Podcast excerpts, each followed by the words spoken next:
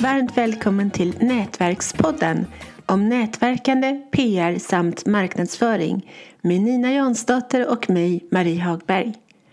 Idag pratar vi med Mervi Kärki, Dog Listener. Hör hennes historia om hur hon gick från utbränd till att starta företag och våga ta plats i media. Trevlig lyssning! Hej Mervi, vad roligt att du är här! Hej Marie och Nina, tack för att jag får vara med er. Du, jag tänkte att vi skulle börja med en liten presentation av dig. Att du utbildar hundägare i hundens kommunikation. Och, men idag så ska vi prata om, om att du har vågat ta plats. Som vill, ja. Du kanske var lite blyg innan men nu är du inte längre det. Du ställer upp i intervjuer i tidningar och föreläser och allt möjligt. Skulle du vilja berätta? Ja, men precis. Det är ju sådär att allting bottnar i en utbrändhet där jag eh, helt tappade bort mig själv och jag hade, ja, jag hade ju ingen självkänsla överhuvudtaget och självförtroende hade jag ju innan utbrändheten och sen upptäckte jag efteråt då att men oj, jag känner mig verkligen ingenting värd. Så fyra års sjukskrivning eh, gjorde att jag var ju arbetslös och ja, man kände sig ingenting värd. Och ingen vill ju anställa mig. Vem ska, vem ska anställa en som, tänkte jag, det här var ju mina tankar. Så, och sen så kom ju, tog jag hand om en hund för att jag skulle njuta av promenader för att överhuvudtaget komma ut från mitt hem och, och börja bli social igen för jag, hade ju, jag var ju rädd för människor och allting. Jag bara åkte ner till mitt centrum och så. Eh, den här hunden var väldigt besvärlig och väldigt stressad. Så sen började det liksom börja en ny stig i mitt liv. Och det är att jag måste lösa problemen med min hund. Och det ledde mig till en utbildning. Och den utbildningen i sig gjorde att om jag vill använda den utbildningen så måste jag möta människor. Så jag tvingades ut bland människor och ställa mig på frontlinjen med lite panik i kroppen och så vidare. Men inspirationen i det jag gjorde var så stark. Så jag kände att jag kämpar. Men jag, fick, jag har verkligen, verkligen kämpat med det här. Mm. Det märks inte alls. Du, du har hållit ett webbseminarium med mig och det, det var skitbra. Ja, men det var ju för att du var bra Marie på tekniken och då kunde jag koppla av. för jag är lite stressad på teknik och sådana saker. Men det har ju varit en lång resa och jag har verkligen fått jobba mycket med självkänslan. Tänk att jag upptäckte att när, när inte det här att prestera fanns då var det väldigt, väldigt lågt mitt eget värde. Mm. Vilka var de första små stegen som du tog då i början för att liksom ta dig ur den här bubblan och våga lite mer?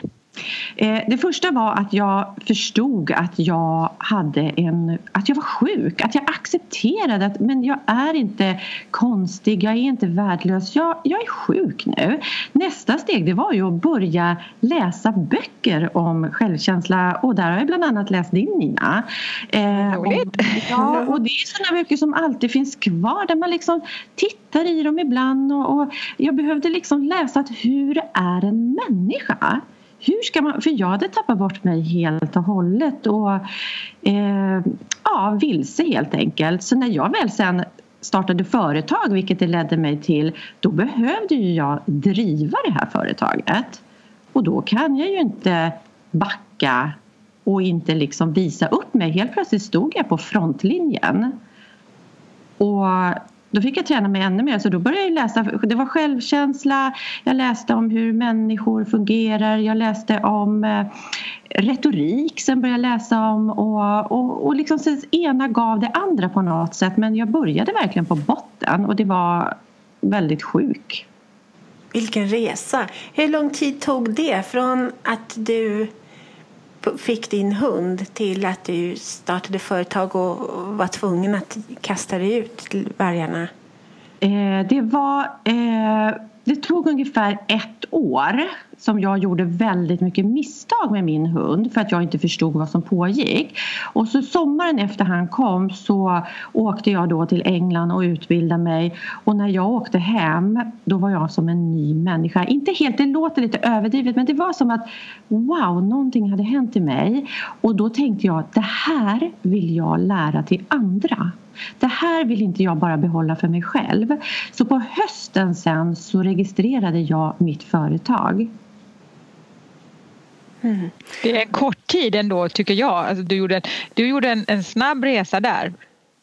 Ja, det gick väldigt undan för att på något vis så fick jag nya spår i min hjärna. För jag var så otroligt utbränd innan. Och det var, blev som en påminnelse. Så fort jag gick i samma, till exempel började göra samma saker som jag hade gjort innan då blev jag igen sjuk. Det här var helt nya spår i min hjärna som gjorde att jag kunde sakta börja gå framåt. Så att det har tagit tid. Jag har jobbat med det här i tio år nu. Men i början så fick jag ju kämpa mycket över att överhuvudtaget vara att ja, jag har ett företag, vill du anlita mig? För att jag nästan ursäktade mig för att inte ska ni väl anlita mig? Jag är väl inte så bra. Men hur gjorde du då ändå för att komma ut rent praktiskt med ditt företag?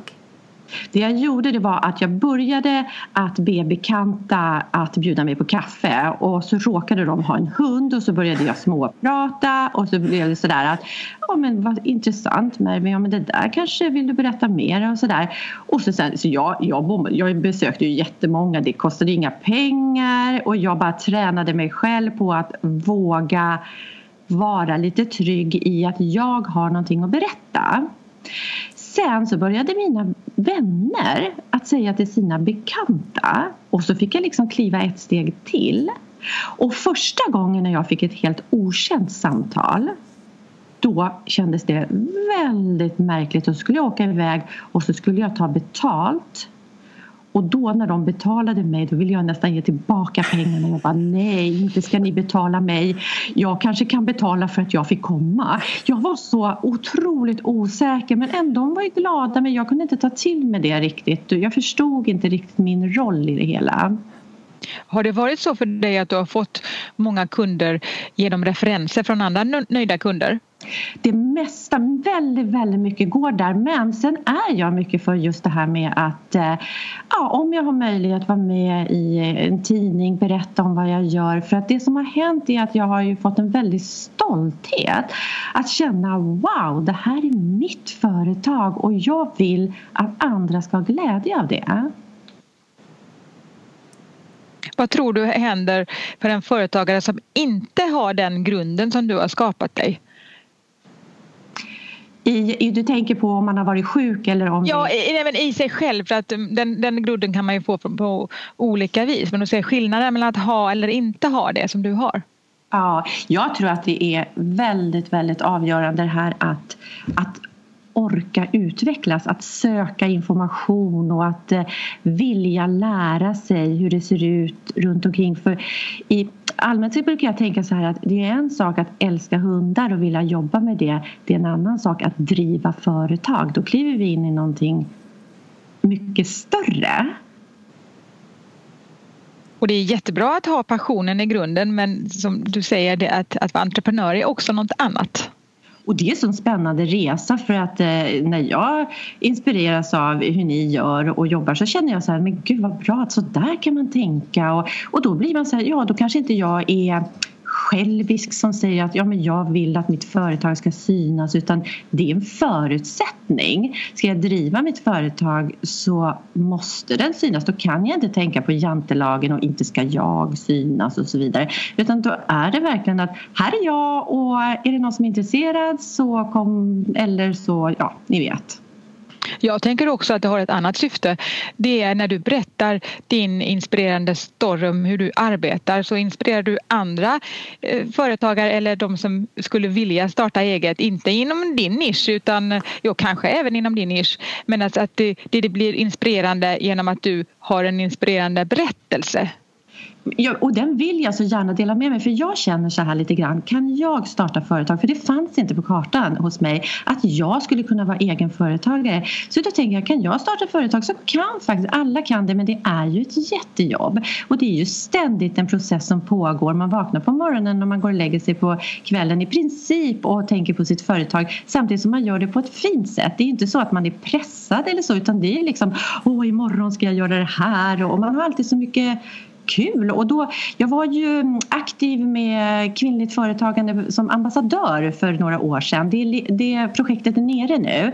Då var jag runt i skolor och berättade. Det var så underbart att höra barnen så här. Så vi kan börja. Ja, jag, vill, jag vill sälja kaniner och jag vill göra det. Och det var så himla mycket roligt. för det. Och då sa jag det, vad ni än säger så är det okej okay för att det är allt är möjligt om ni verkligen känner att ni vill det. Vilken bra förebild det var för barnen? Det var jätte, ja, men de var underbara. De, när jag träffade de som gick i sexan då var det kaniner och sånt där. När man träffade de som gick i nian då var det mode och ja, data och sådana här grejer. Men alla blev lite så här, oh, man kanske kan då? Ja, man kanske kan, man behöver inte för alla är ju inte sådana som vill driva företag. Men om du skulle vilja så finns det faktiskt möjlighet. Bra att du visar vägen för de unga det var jätteroligt och jag blev inspirerad av dem. Jag blev så glad varje gång. Det var så härligt sån här att ja, bara framåtanda som man känner så här, men kör, prova. Mm. Och hur, jag är lite nyfiken, hur kändes det första gången som du var med i media? Och alltså, jag, jag kan berätta att jag eh, jobbade en period på lokalradion i Vallentuna. Och då gick jag bara upp dit och sa hej jag behöver en praktikplats och bla bla bla. Och så jobbade jag med, med folket där. Och första gången jag hörde mig själv på radio då höll jag på att kräkas. Jag höll på, jag, vet, jag fick en sån ångestattack över att höra min röst. Jag tyckte varenda bokstav jag sa var fel. Allt jag sa var löjligt, fånigt. Jag dömde mig själv så hårt och det var äkta och en del säger så här, äh, du överdriver. Men det var verkligen en riktigt jobbig känsla att höra sig själv på radio. Då kan jag ge dig feedbacken att jag har precis suttit och tänkt på att du har väldigt bra röst. Men jag känner igen det där för att jag, jag tycker inte heller om att höra mig själv. Men varje gång jag lyssnar på mig själv i poddar eller i radio eller tittar på mig själv när jag är på tv så lär jag mig jättemycket så jag försöker tvinga mig själv till att liksom, ta det steget. Men fastän att jag är så van så tycker jag ändå att det är jobbigt och jag, jag smiter ofta undan fastän att det alltid är mitt tips till mina klienter som jag jobbar med med PR att lyssna och titta och lär dig. Ja, och knappt det själv, jag erkänner. Jag lever ja, det är så underbart att höra och jag hörde dig på P4 ganska nyligen och det var så skön röst som jag bara lyssnade så ja ah, men det där är bra, ingen stress, ingenting. Och man liksom bara, ja ah, men gud vad bra, det var någonting med att säga nej till chefen eller någonting. Och nu är jag min egen chef så jag måste säga nej till mig själv ibland men så är det. Men hur som helst så är det att just det här att, att hur kan man lyssna på sig själv och bli så kritisk? Jag försöker också lära mig nu så jag blir ju bättre med tiden. Bra. Mm. Ja, men, men jag brukar tänka på en gång när jag var på radion och då var det så extremt ljudisolerat rum. Alltså det väggar, golv, tak, allting var ljudisolerat. Det, har aldrig varit med om det varken förr eller senare. Och, men det var första gången jag verkligen tyckte att jag lät som jag själv hör mig låta. Ah, det var ja. härligt. Mm det var faktiskt befriande för jag känner också, jag, jag känner precis likadant som er. Jag hatar att titta på mig själv i tv, jag hatar att lyssna på mig själv i radio. Så nästan enda gången som jag verkligen tyckte om att titta på mig själv i tv det var en gång när jag råkade flirta så mycket med programledaren så han blev alldeles generad. Den är legendarisk den scenen. Ja, ja, men det är så vi ska göra alltså. Ja. Fast det är ju skönt att kunna träna och bli medveten genom till exempel att liksom få kunskap och tankar från andra som har varit med och säga att ja, det här är mänskligt. Att det är okej att känna, för att ibland känner man som att gud alla andra kan men jag reagerar och så vidare. Det är så lätt att man bankar på sig själv. Mm, det är synd. jättesynd. Men när var första positiva upplevelsen då av att synas i media? Eh, jag tror sen att jag började Eh, träna, jag har ju varit med, det här har ju varit de senare åren som jag verkligen känt mig lite tryggare. Jag ska inte säga att jag alltid är trygg men lite tryggare. Och det är ju att jag har varit med i lite artiklar och jag känner att det är kul när de ska fota mig. Och jag har liksom accepterat att ja, men jag ser ut som jag gör och det blir så bra som det blir. Och, och liksom någonstans så har jag ett väldigt behov av att dela med mig. Anledningen till att jag vill dela med mig är för att jag vill lyfta bort lite från andra, det vill säga alltså om vi har lite jobbigt med saker så kan vi, det är okej okay att det är så och vi kan också ta oss därifrån. Mm. Bra. Vad har du för tips till andra? Du har ju sagt lite, men mm. fler tips. Ja, nej men jag tycker absolut att synas eh, Eh, på ett bra sätt. Jag använder till exempel Instagram och Facebook. Jag tycker det är jättekul att dela med mig. Även där stannar jag upp ibland och tänker att ah, gud, undrar om folk är trötta på mig eller tycker om att det blir för mycket. Men jag har så mycket att berätta och det är äkta, ärligt. Jag delar med mig från mina känslor. Det är inte jätteprivat men det är personligt och jag delar med mig från mina erfarenheter. Och jag känner att det finns ett, ett sätt för oss alla att ta våra egna kanaler så väljer folk om de vill följa eller inte följa.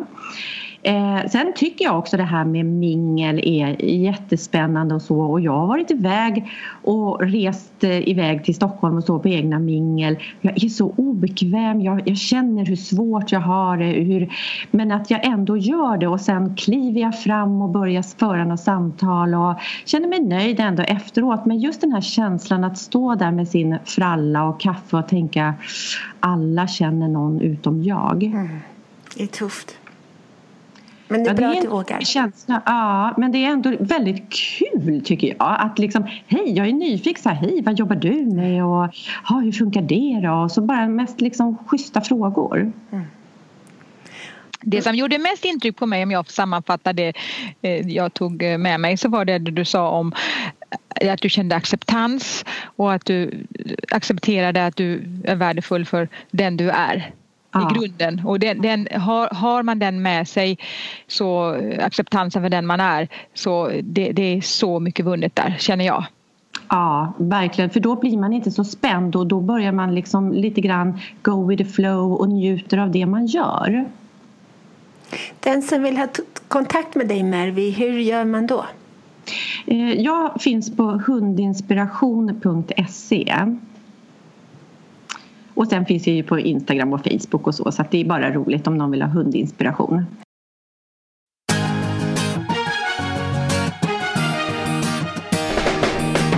Tack för att du har lyssnat på Nätverkspodden om nätverkande, PR och marknadsföring med Nina Jansdotter och Marie Hagberg.